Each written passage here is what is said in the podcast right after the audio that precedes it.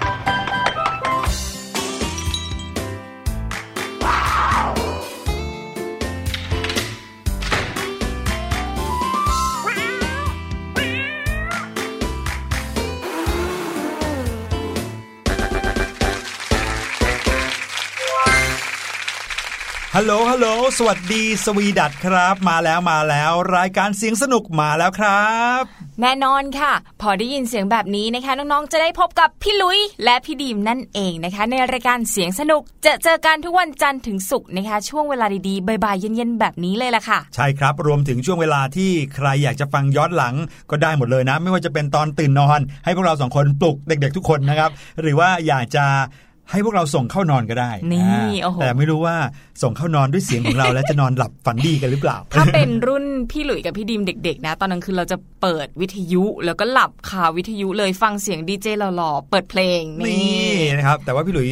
ดูการ์ตูนบ้านนานะอ่าอินพิจามาแล้วหลับไปตั้งแต่ช่วงเย็นเลยใช่ไหมคะใช่แล้วละครับ พี่หลุยเนี่ยนะฮะมีเรื่องราว มาฝากน้องๆทุก ๆ วันนะครับรวมถึงพี่ดีมด้วยมีข่าวมาฝากใช่ไหมมีคำมาฝากทุก ๆ วันเลยนะครับในช่วงอ่าต้นของรายการกับช่วงเสียงจากข่าวก็จะมีข่าวดีๆ ข่าวไม่ดีก็มีนะฮะหรือว่าเป็นข่าวที่แบบโอ้โหฟังแล้ว Amazing มหัศจรรย์สุด ๆ เลยนะครับ มาฝากกันแต่ว่าแต่ละข่าวนั้นเราก็จะได้ความรู้เพิ่มเติม บางทีก็ได้แง่คิด ที่จะทำให้เราเนี่ยระมัดระวังอะไรต่างๆ เพิ่มมากขึ้นด้วย ใช่ค่ะ อย่างวันนี้นะคะ เป็นเรื่องของเด็กน้อยที่พยายามจะช่วยเหลือพ่อแม่พยายามที่จะแบ่งเบาภาระพ่อแม่นะคะอืมด้วยการขายน้ำค่ะนี่แต่ว่าไม่ได้ไปตั้งน้ำแล้วมาขายหน้าบ้านนะ อันนั้นมันง่ายเกินไปสำหรับครับน้องผมคนนี้นะคะ น้องคนนี้ ปั่นจักรยานขายน้ำเลยนี่เดี๋ยวเราค่อยมาฟังกันนะฮะว่าเป็นเรื่องราวที่ไหนอย่างไรแล้วเขาปั่นอะไรขายยังไงอะไรเงี้ยพี่หลุยส์ก็ชักอยากรู้แล้วอะแต่ว่าตอนนี้ถามพี่ดีมก่อนว่าค่ะพี่ดีมตอนเด็กๆเนี่ยเคยช่วยแบ่งเบาคุณพ่อคุณแม่บ้างไหมครับ พี่ดิมตอนเด็กๆเนี่ย ถ้าเป็นเด็กเล็ก ๆ เลยเนี่ยยังทำอะไรไม่ค่อยเป็นค่ะครับแต่ว่าถ้าโตขึ้นมาหน่อยเนี่ยพี่ดิมเคยไปทำงานพิเศษที่ร้านอาหารตรงข้ามมหาวิทยาลัยด้วยโอ้โหครั้งแรกในชีวิตเลยที่หาเงินด้วยตัวเองนะโอ้โหสนุกมากๆเลยค่ะ ครับผมอันนี้ก็ต้องคือรอโตขึ้นมาเลยใช่ไหมโตขึ้นมานิดนึงทำอะไรยดับเป็นมก่หาอนวิทยาลัยแล้วใช่ไหมใช่ครับค่ะ แล้วอย่างพี่หลุยล่ะคะ พี่หลุยส์เหรอครับ ถ้าพูดว่าแบ่งเบาค่าใช้จ่ายในบ้านเนี่ยด้วยการประหยัดเนี่ยเคย แต่ถ้าเกิดว่าไปหาเงินมาให้ที่บ้านตอนที่เรายังเป็นเด็ก ๆ อยู่เนี่ยยังไม่เคยเลยนะโอ้โหพี่หลุยเนี่ยต้องบอกเลยว่าชื่นชมเด็ก ๆ ทุกคนที่สามารถหาเงินได้ค่ะไม่ต้องใครเลยนะฮะเอาหลานของพี่หลุยที่บ้านเนี่ยนะครับเขาสามารถที่จะหาเงินจากการออกร้านที่โรงเรียนได้ด้วยอ่าอ่า นะครับเช่นสมมติว่าโรงเรียนเนี่ยเขาจะมีชั่วโมงที่เด็กๆเนี่ยสามารถที่จะเอาของที่บ้านเนี่ยมา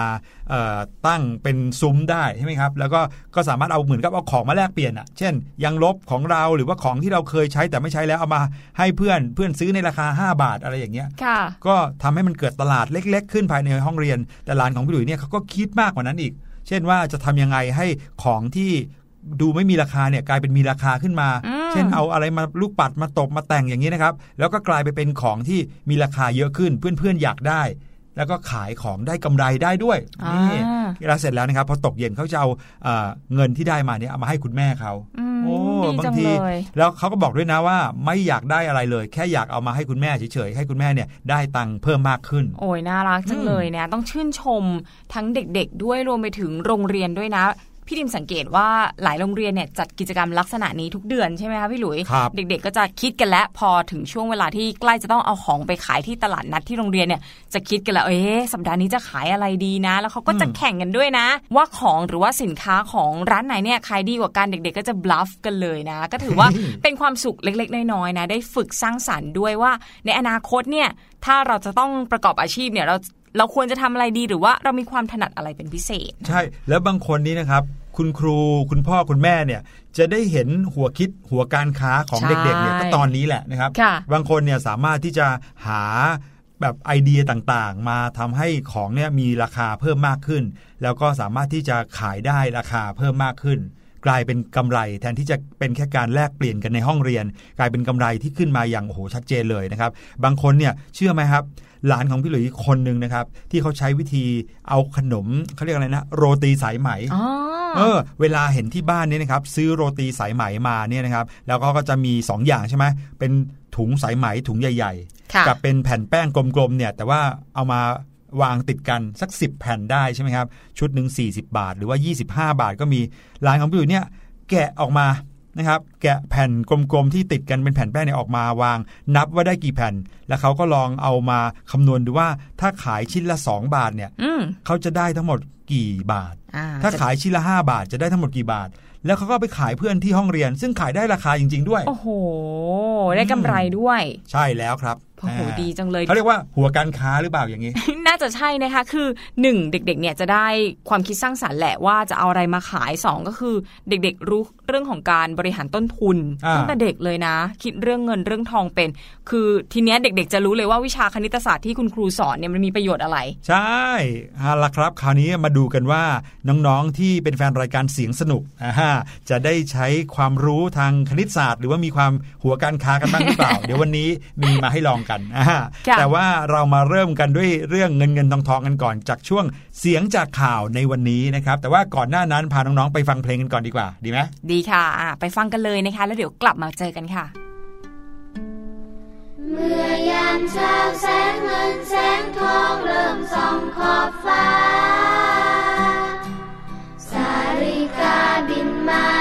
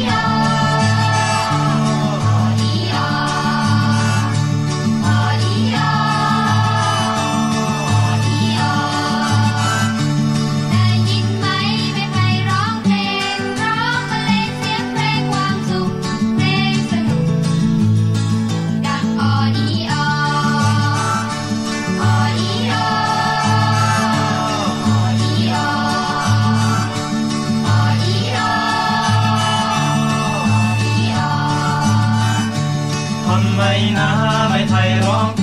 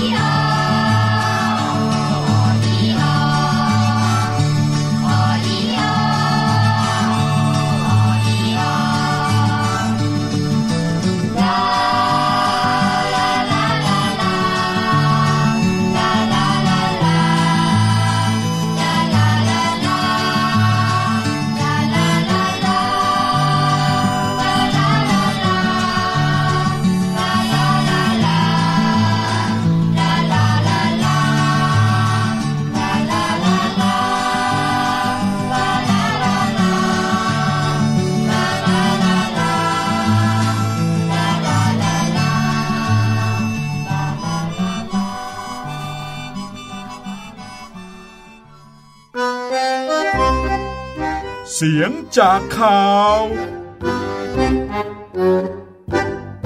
กลับเข้าสู่รายการเสียงสนุกนะครับ และช่วงแรกช่วงนี้แน่นอนครับกับช่วงเสียงจากข่าวพี่ดีมแล้วก็พี่หลุยมีข่าวมาเล่าให้น้องๆฟังนะเป็นช่วงข่าวเด็กข่าวเด็ดของเรานะฮะใช่ค่ะตั้งชื่อเก่งเหลือเกินข่าวเด็ดข่าวเด็กนะชื่อคะช่วงเยอะแยะไปหมดเลยนะครับเอาล่ะน้องๆจะได้ฟังข่าวแล้วมาดูกันว่า วันนี้นะครับข่าวที่พี่ดีมเล่าให้ฟังเนี่ยจะให้อะไรกับเราบ้างนะ ค่ะ ซึ่งเรื่องราวในวันนี้นะคะเป็นเรื่องของเด็กที่เด็ดจริง ๆ อย่างที่พี่หลุยว่านั่นแหละ เด็กผู้ชายคนนี้นะคะ ชื่อว่าน้องโตค่ะ น้องโตเนี่ยอยู่ป .4 นะคะ ที่โรงเรียนในจังหวัดภูเก็ตค่ะอืมบางคนอาจจะเคยไปเที่ยวภูเก็ต อาจจะนึกภาพออกและนึกภาพตามตามที่พี่ดีมเล่าไปด้วยนะใช่คะ ส่วนใหญ่แล้วเนี่ยคนที่ไปภูเก็ตนะครับก็จะอยู่แต่ใน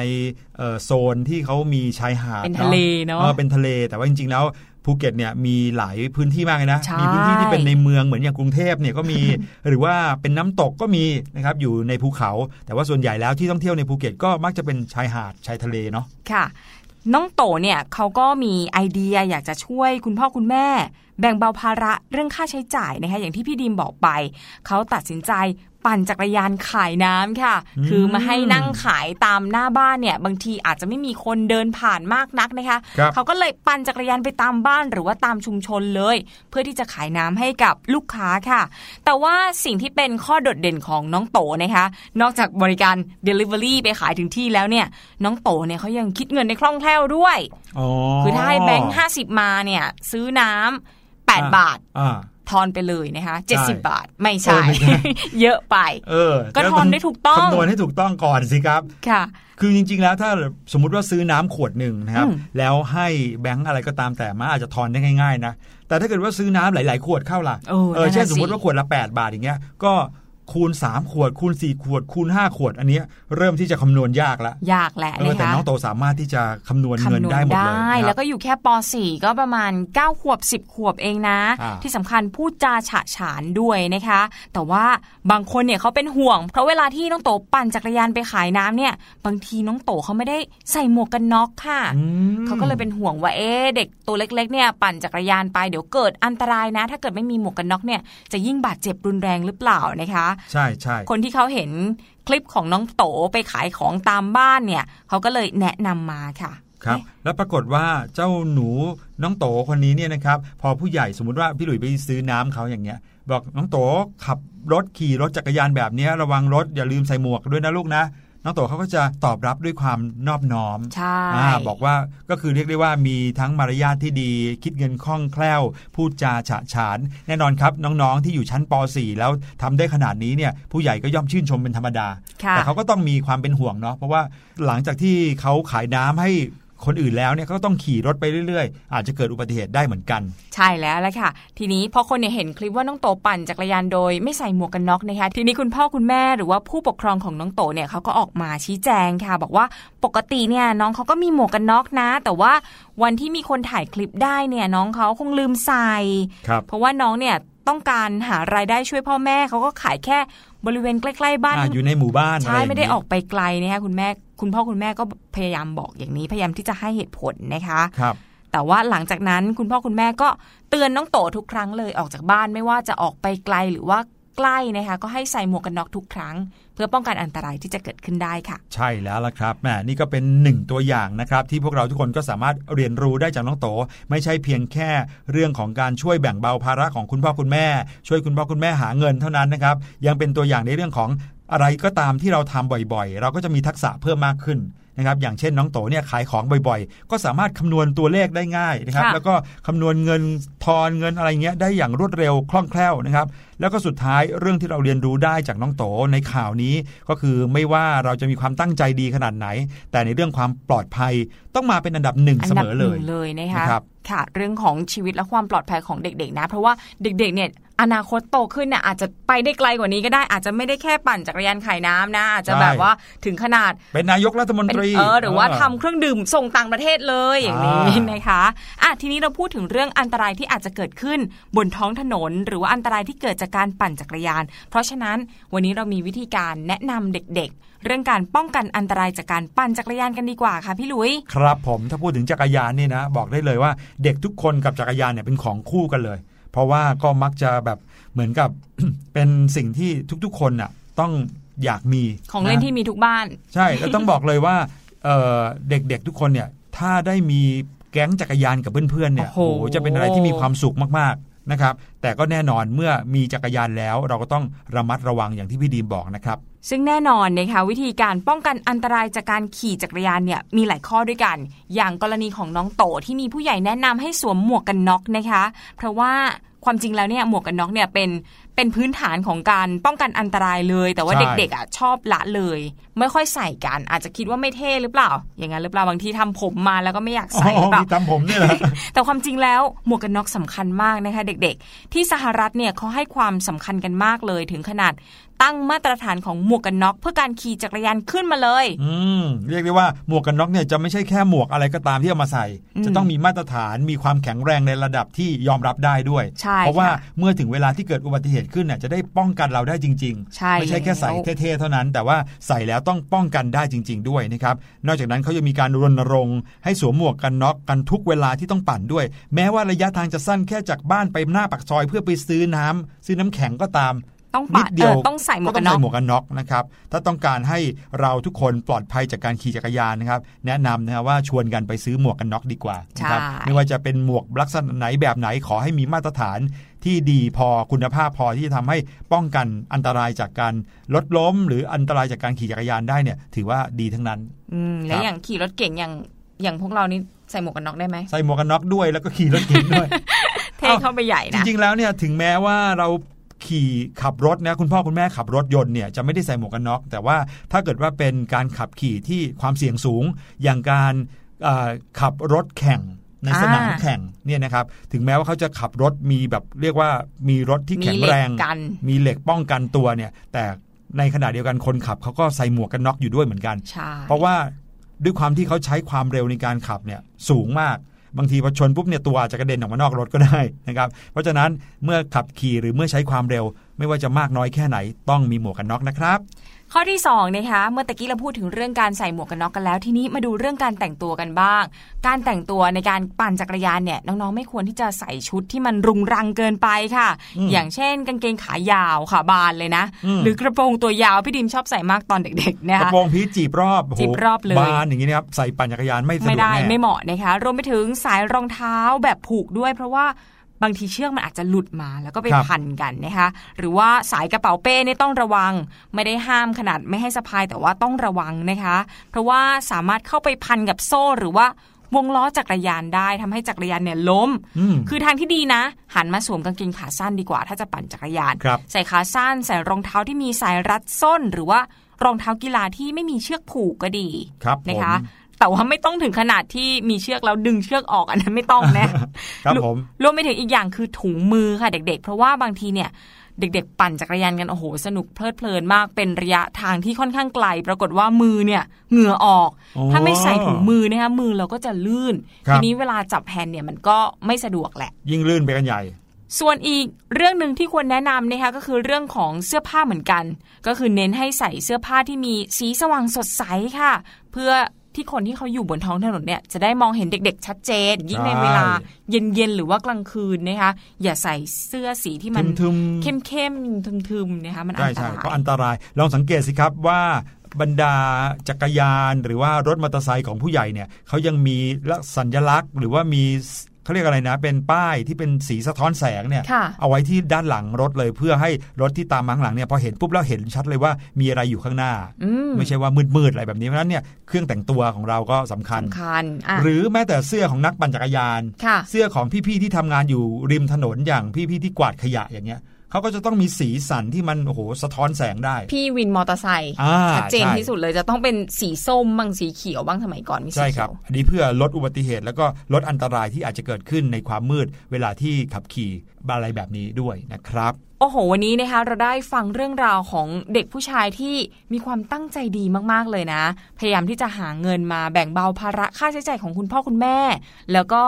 น้อมรับเอาคำเตือนของผู้ใหญ่เรื่องของการปั่นจักรยานด้วยนะ ให้ครับมีหมวกกันน็อกป้องกันด้วยนะคะ รวมไปถึงเรื่องวิธีการป้องกันอันตรายจากการปั่นจักรยาน ซึ่งน้องๆเนี่ยสามารถนำไปใช้ได้ด้วยนะคะ เดี๋ยวเราจะพักกันสักครู่ฟังเพลงกันอีกสักเพลงสองเพลงนะคะ แล้วเดี๋ยวกลับเข้ามาเจอกันอีก ในช่วงคณิตคิดสนุกค่ะ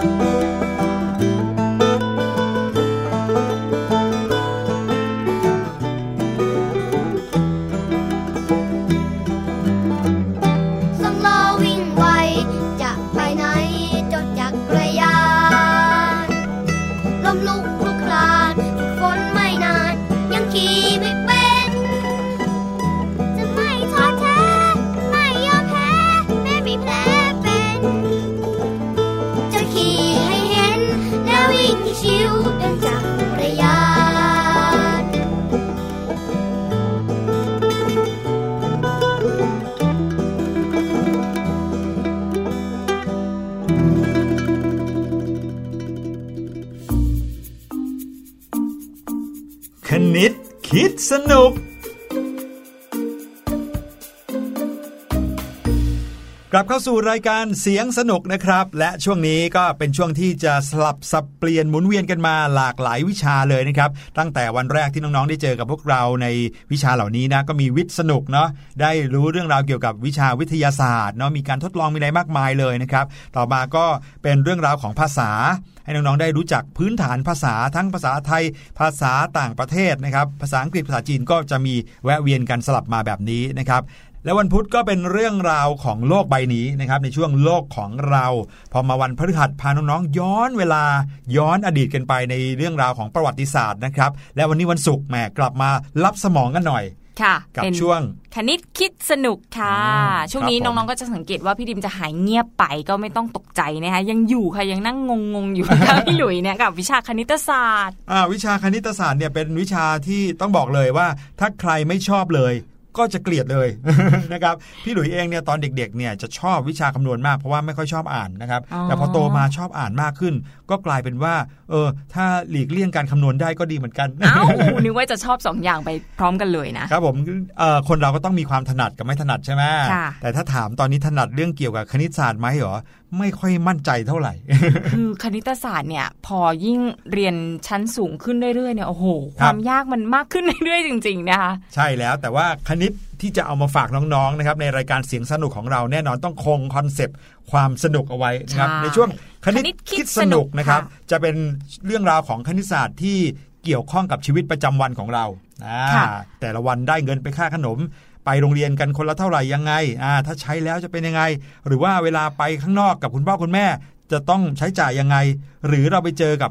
อะไรที่น่าจะเอามาคิดสนุกสนุกๆได้ จะเอามาคิดกันแบบนี้ทุกๆ สัปดาห์เลยนะครับ สัปดาห์ละหนึ่งวันก็คือทุกๆ วันศุกร์แต่ถ้าเกิดว่าใครเนี่ยฟังย้อนหลังนะครับ ก็สามารถฟังได้ทุกวันที่อยากฟังเลยนะครับ บางทีอาจจะไปฟังวันอื่นๆก็ได้ หรือรวดฟังแต่เรื่องคณิตคิดสนุกอย่างเดียวก็ได้โอ้จะมีน้องๆที่เป็นแบบนั้นด้วยใช่ไหมคะพี่หลุยอ่าแน่นอนเพราะว่าโจทย์เราจะสนุกทุก ๆ สัปดาห์แน่นอนนะครับ วันนี้นะครับในช่วงคณิตคิดสนุกจะพาน้องๆ ไปช้อปปิ้งกันโอ้โห พูดอย่างนี้แล้วพี่ดิมค่อยชอบวิชาคณิตศาสตร์ขึ้นมาหน่อยค่ะ เพราะว่าสามารถเอาไปใช้ได้จริง ๆ เลยนะคะ เรื่องของคณิตศาสตร์กับการคำนวณว่าโอ้โหเนี่ย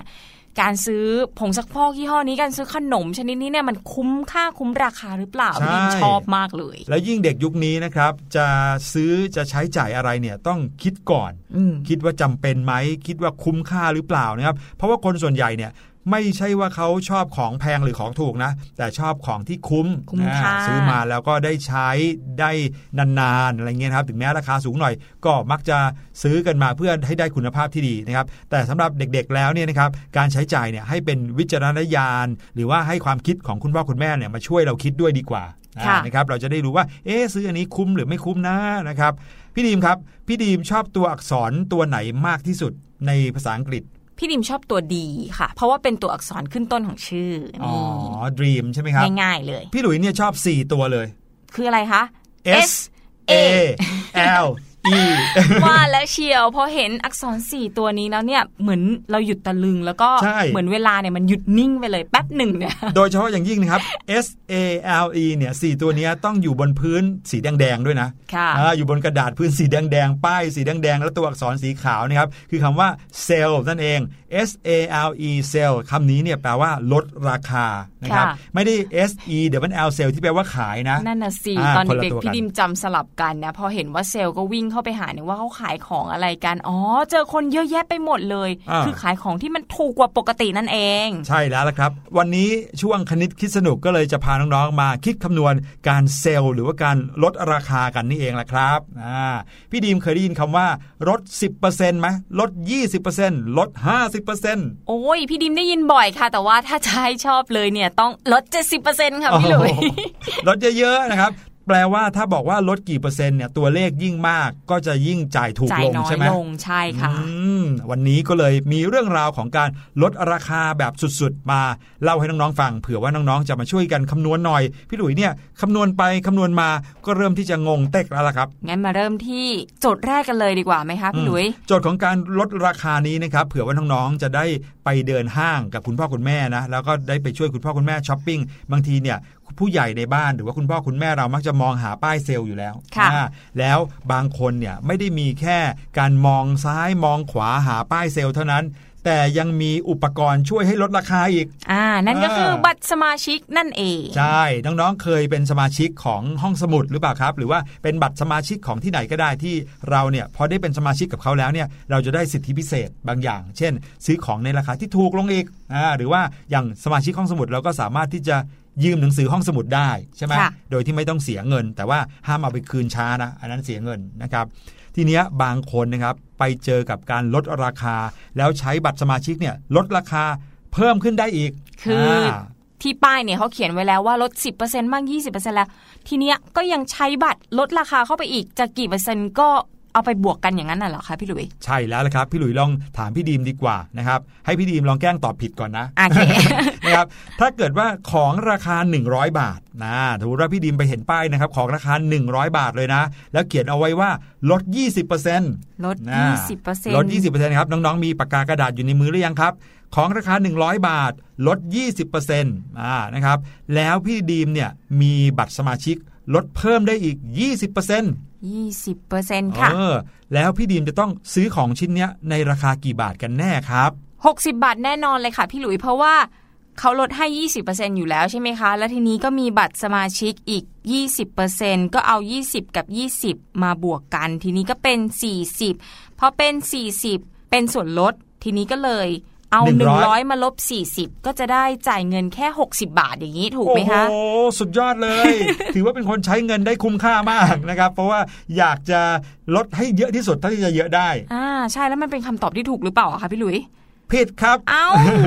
ความจริงแล้วนี่นะครับ เรื่องของการลดแล้วลดอีกลดแล้วลดอีกเนี่ยนะครับ น้องๆจะได้เจอบ่อยๆ เลย เวลาที่ไปช้อปปิ้งหรือว่าไปซื้อของในห้างสรรพสินค้ากับคุณพ่อคุณแม่นะครับ ถ้าน้องๆลองสังเกตดูนะครับ การลดซ้ำแบบเนี้ยเขาในภาษาอังกฤษเนี่ยเขาเรียกกันว่า top up มั้งถ้าเกิดว่าพี่หลุยส์จำไม่ผิดนะ top up ค่ะอ่าทีนี้เนี่ยนะครับการลดเนี่ยมันต้องลดแล้วลดอีก มันต้องลดจากสิ่งที่ลดไปแล้วอ๋อเช่นในข้อนี้นะครับสมมติว่าเสื้อราคา 100 บาท ลด 20%ก็เท่ากับลดไป 20 20บาบาททนะเพครัราะบฉะนั้นตอนนี้ลดไปแล้วเหลือ 80 บาท ใช่แล้วครับ 20%ก็คือร้อยละ 20 นั่นเองนะครับ ก็คือว่าถ้ามี 100 ลดไป 20 ก็จะเหลือ 80 ใช่ไหมครับ แล้วพอใช้บัตรสมาชิกซื้อเนี่ยลดไปอีก 20%คราวนี้จะไม่ใช่ 20%ของ 100 แล้ว แต่เป็น 20%ของจำนวนเงินที่ลดไปแล้ว นั่นก็คือ 20%ของ 80ใช่แล้วล่ะครับ 20%ของเงินที่ลดไปแล้ว 20%น่ะก็คือลดออกจาก 80 บาทอีกทีนึง ดังนั้นแปลว่า 20%แรกที่เขาตั้งป้ายเอาไว้เนี่ยลดลงไปแล้วเหลือ 80 แล้วใช่ไหมค่ะพอเราใช้บัตรสมาชิกลดอีก 20%ก็คือ 20%ของ 80 บาทนี้ ก็คือเท่ากับ TikTok TikTok 16 บาทนะครับ16 บาทก็คือลดลงไปอีก 20%นะครับดังนั้นของราคา 100 บาท ลดแล้วลดอีก 20% 2 ครั้ง เท่ากับเราจะต้องจ่ายทั้งหมดอ๋อ ก็เอา 80 มาลบ มาลบกับ 16 ก็เป็น 64 บาทค่ะ ถูกต้องแล้วครับ ดังนั้นถ้าลดแล้วลดอีกแบบนี้เท่ากับลดลงไป 2 รอบ แต่ว่าลดของลดนะครับอีกทีหนึ่งนะครับอืมก็เลยจะเหลือ 64 บาทนั่นเองนะครับเท่ากับว่าไม่ได้หายไป 40%นะอืมแต่หายไปประมาณ 36%นี่อ๋อฟังอย่างนี้อาจจะฟังดูยากนะครับ เดี๋ยวเรามาลองกันอีกสักหนึ่งข้อแล้วกัน โอเคค่ะ รอบนี้พี่ดีมจะไม่พลาดแล้วอ่าถ้าเกิดว่าพี่ดีมนะครับไปกับคุณพ่อ นะแล้วก็ไปหาเดินซื้อชุดเต็นท์ตั้งแคมป์นะหน้าฝนนี้เราต้องไปตั้งแคมป์ใช่ไหมใช่แล้วไปตั้งแคมป์กันอยากจะซื้อเต็นท์สักหนึ่งเต็นท์ไปเจอเต็นท์ราคา 1,000 บาทอืมโอ้ยเลขยากแล้ว 1,000 บาท 1,000 บาทเขาเขียนป้ายเอาไว้ว่าลด 20%นะคพี่รับดิมจ่ายไปเลยค่ะอ่าเอาราคาเต็มเลยไม่ต้องลดนี่ไม่ต้องจะได้น้องคิดด้วยเอออันนี้ก็ทีดีเหมือนกันนะแต่ก็จะจ่ายในราคาสูงหน่อยนะครับ ถ้าเกิดว่าลด 20%แล้วเนี่ยนะครับ ตอนซื้อพี่ดีมมีบัตรสมาชิกนะครับ ลดไปได้อีก 10%อืมอย่างเงี้ยแปลว่าพี่ดีมจะต้องจ่ายกี่บาทกันนะติ๊กต็อกทีนี้นะคะพี่ดิมต้องคิดก่อนว่า20 20%จาก 1,000 บาทเนี่ยคือเท่าไหร่นะคะ ก็เอา 20 ส่วน 100 คูณ 1,000 ก็จะได้ 200 บาท โอ้ ตอนนี้นะคะ ถ้าลด 20%จาก 1,000 พี่ดิมเนี่ยก็ จ่ายแค่ 800 บาท ใช่ครับ แล้วทีนี้ก็ได้บัตรลดอีก 10%ก็ต้องเป็น 10%จาก 800 800 บาท ก็เอา 10 ส่วน 100 คูณ 800 นะคะ เลขที่ออกมาก็คือได้ลดอีก 80 บาทค่ะ โอ้โห 800 ลดลบลงไปอีก 80 บาท ก็เลยได้คำตอบเป็น 720 บาทค่ะ เป็นคำตอบที่ ทุทุทุถูกลุ้นต้องลุ้นเย่อ่าพี่ดีมสุดยอดไปเลยนะครับ สามารถซื้อของได้ในราคา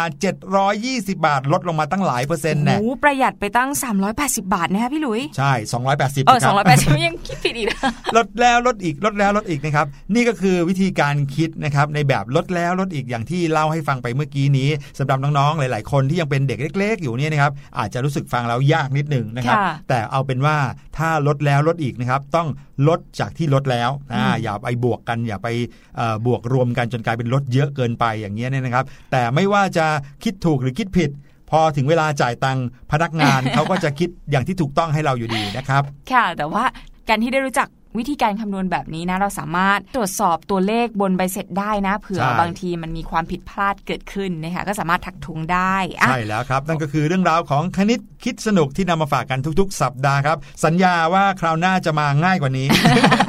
เอาละครับ ไม่ว่าจะยังไงก็ตามแต่เดี๋ยวเราไปพักกันสักครู่ก่อนนะครับ แล้วช่วงหน้ากลับมาฟังนิทานสบายๆกันบ้างครับ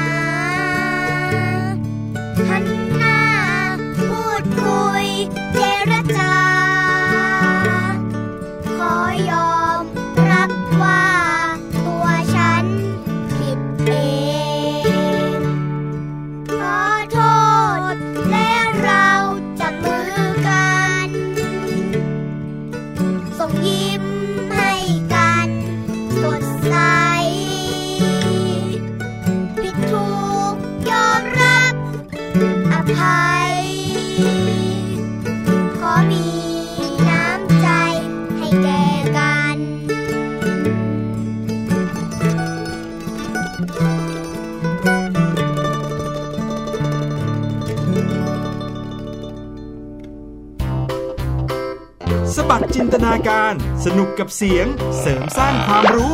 ในรายการ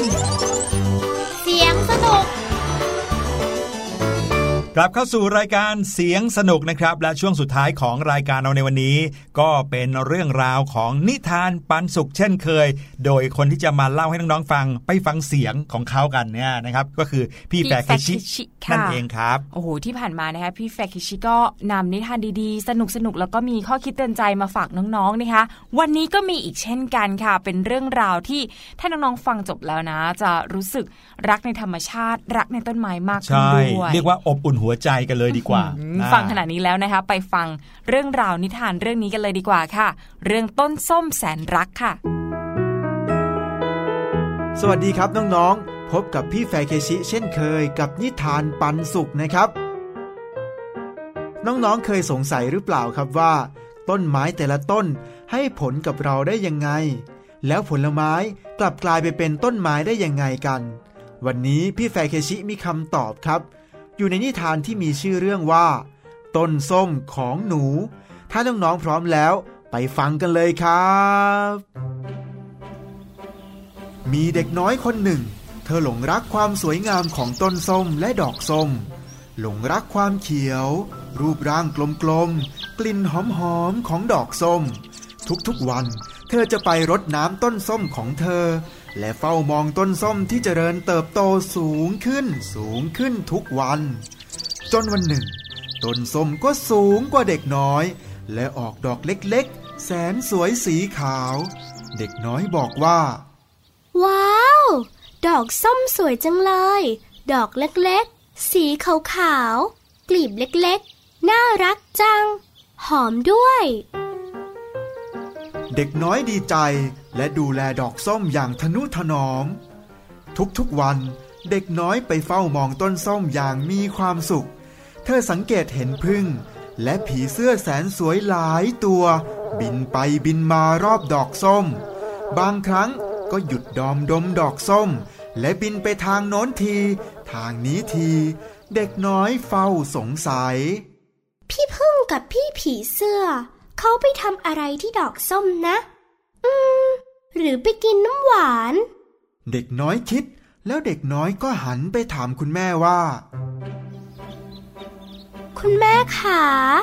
พี่ผีเสื้อกับพี่พึ่งทำไมชอบมาวนเวียนและเกาะดอกส้มกันล่ะคะ คุณแม่ตอบกับเด็กน้อยว่า พี่พึ่งกับพี่ผีเสื้อมาเกาะกินน้ำหวานนะลูก แต่เขาก็จะมีเกสรจากดอกส้มติดตัวออกมาด้วย พอพี่ๆบินไปเกาะดอกส้มอีกดอก เกสรดอกไม้ที่ติดตัวพี่เขาจะไปผสมกันไงล่ะลูก เด็กน้อยรับคำแต่ยังคงสงสัย เอ๊ะผสมเกสรแล้วจะเกิดอะไรขึ้นกับดอกส้มนะ อืม เด็กน้อยมองอย่างครุ่นคิด เฝ้ามองต้นส้มด้วยความสงสัย และดูแลรดน้ำทุกวัน หลายวันต่อมา เด็กน้อยพบว่า กลีบดอกส้มแสนสวย เริ่มเปลี่ยนสีจากสีขาว กลายเป็นสีน้ำตาลอ่อนๆ และเริ่มร่วงหล่นลงไปทีละกลีบ ทีละกลีบ เอ๊ะตุ่มอะไรนะ มันมหัศจรรย์จริงๆเลย ดอกส้มกลายเป็นตุ่มๆได้ด้วย อืม มันคืออะไรนะ เด็กน้อยถามคุณแม่ คุณแม่คะดอกส้มหายไปไหน ถ้าไม่มีตุ่มเล็กๆขึ้นมาล่ะคะ มันมหัศจรรย์มากๆเลยค่ะ คุณแม่ คุณแม่ตอบเด็กน้อยว่า มันเป็นผลส้มค่ะจำได้ไหมเอ่ย ว่ามีพี่พึ่งกับพี่ผีเสื้อ บินไปบินมาแถวดอกส้มไงคะ เขาช่วยผสมเกสรดอกไม้ ในดอกไม้มีเกสรดอกไม้อยู่ มีเกสรสองแบบ เกสรตัวผู้กับเกสรตัวเมีย เมื่อเกสรตัวผู้ไปสัมผัส และติดเข้ากับยอดของเกสรตัวเมียของดอกไม้นั้น แล้วมีละอองเล็กๆ ที่เรียกว่าละอองเรนูผสมกัน จากนั้นมันก็จะกลายเป็นผลเล็กเด็กน้อยกล่าวตอบว่า ขอบคุณค่ะคุณแม่ มันซับซ้อนจังเลยค่ะ ถ้าไม่มีพี่พึ่งกับพี่ผีเสื้อ ก็ไม่มีลูกส้มใช่ไหมคะ คุณแม่กล่าวตอบว่าๆ ใช่ค่ะ คอยดูกันต่อนะคะ ว่ามันจะกลายไปเป็นอะไรต่ออีกนะ เด็กน้อยทำหน้าตื่นเต้น และบอกคุณแม่ว่า อืม ต้องมหัศจรรย์กว่านี้อีกแน่ ๆ เลย เด็กน้อยไปดูเจ้าต้นส้มแสนรักทุกวัน อีกหลายวันต่อมา เด็กน้อยสังเกตเห็นลูกตุ้มเล็กๆ ค่อยๆ โตขึ้น ค่อยๆ เปลี่ยนจากลูกเล็ก ๆ สีเขียวแก่ ใหญ่ขึ้นเรื่อยๆ สีก็เปลี่ยนเป็นสีเขียวอ่อนใส ๆ แล้วกลายเป็นสีเหลืองส้ม แล้ววันหนึ่ง เด็กน้อยมาเห็นว่า ลูกส้มมันหล่นไปอยู่บนพื้นดินใต้ต้นเสียแล้ว เด็กน้อยได้แต่เสียดาย บอกกับตัวเองและกอดต้นส้มเบาๆ พร้อมพูดกับต้นส้มว่า เธอไม่ต้องเสียใจนะ ต่อไป ฉันจะดูแลเธอให้ดีกว่านี้ ฉันสัญญา เด็กน้อยขุดหลุมวางลูกส้มที่ร่วงหล่นอย่างทนุถนอม แล้วบอกกับลูกส้มนั้นว่า คุณลูกส้ม ฉันฝังเธอไว้ตรงนี้นะ รักเธอนะ หลังจากนั้น ทุกวันเด็กน้อยเฝ้ารดน้ำดูแลต้นส้มแสนรักต่อไป อีกไม่นานต่อมา มียอดอ่อนต้นไม้เล็ก ๆ แทงยอดขึ้นจากพื้นดิน เด็กน้อยสงสัยว่า ทำไมมันมาขึ้นได้ตรงที่เด็กน้อยฝังลูกส้ม คุณแม่ได้บอกกับเด็กน้อยว่า นี่เป็นต้นส้มที่มาจากลูกส้มที่หนูฝังไว้ไงจ๊ะ ในลูกส้มมีเมล็ดส้มมากมาย ในเมล็ดส้มมีต้นส้มน้อยๆนอนหลับอยู่ในผ้าห่มหนาๆอบอุ่น เมื่อถึงเวลาที่ต้นส้มน้อยพร้อมที่จะตื่นขึ้นมา ส้มน้อยจะเริ่มเหยียดตัวออกมา พ้นผ้าห่มน้อยๆ กลายเป็นต้นส้มน้อยๆ และเติบโตเป็นต้นส้มที่หนูเห็นค่ะ เด็กน้อยเริ่มเข้าใจว่า ลูกส้มที่ร่วงหล่นลงไป เป็นการเริ่มต้นชีวิตใหม่ของต้นส้มอีกต้นนั่นเอง เด็กน้อยดีใจ และเริ่มเฝ้าดูแลต้นส้มทั้งสองต้น ด้วยความรักทนุถนอมและความห่วงใย โอ้โห ได้ฟังเรื่องราวของต้นส้มในวันนี้แล้ว น่าทึ่งจริง ๆ เลยใช่ไหมครับ พี่แฟเคชิว่า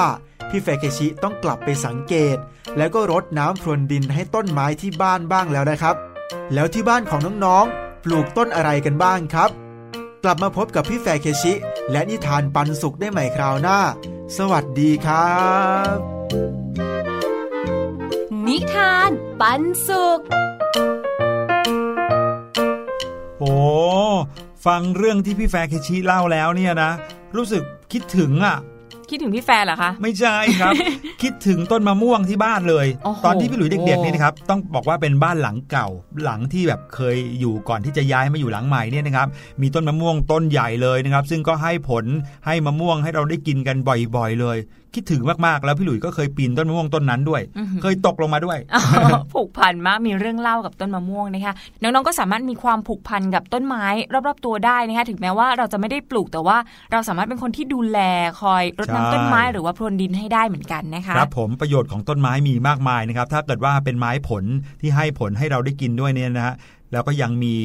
ร่มเงาเนาะเพราะว่าส่วนใหญ่แล้วก็มักจะเป็นต้นใหญ่ ๆ ให้เราได้ ไปอยู่ใต้ร่มเงาของเขาได้ด้วย นอกจากนั้นแล้วนะครับต้นไม้ทุกชนิดในโลกก็ยังให้ออกซิเจนที่สะอาดบริสุทธิ์กับเรา เพราะฉะนั้นรักต้นไม้รักธรรมชาติให้มากๆนะครับ และนี่ก็เป็นเรื่องราวดีๆ ที่เราสองคนนำมาฝากน้องๆในวันนี้นะคะอ้าววันนี้วันศุกร์แล้วเดี๋ยวเราเจอกันอีกทีวันจันทร์พักหยุดไปสัก 2 วันเสาร์อาทิตย์นะคะ แต่ว่าใครที่คิดถึงเราสามารถฟังย้อนหลังได้ ทางเว็บไซต์ไทย PBS นะคะแล้วก็ไปทางเรดิโอค่ะสำหรับวันนี้นะคะพี่หลุยกับพี่ดีมลาน้องๆไปก่อนดีกว่า สวัสดีค่ะ สวัสดีครับ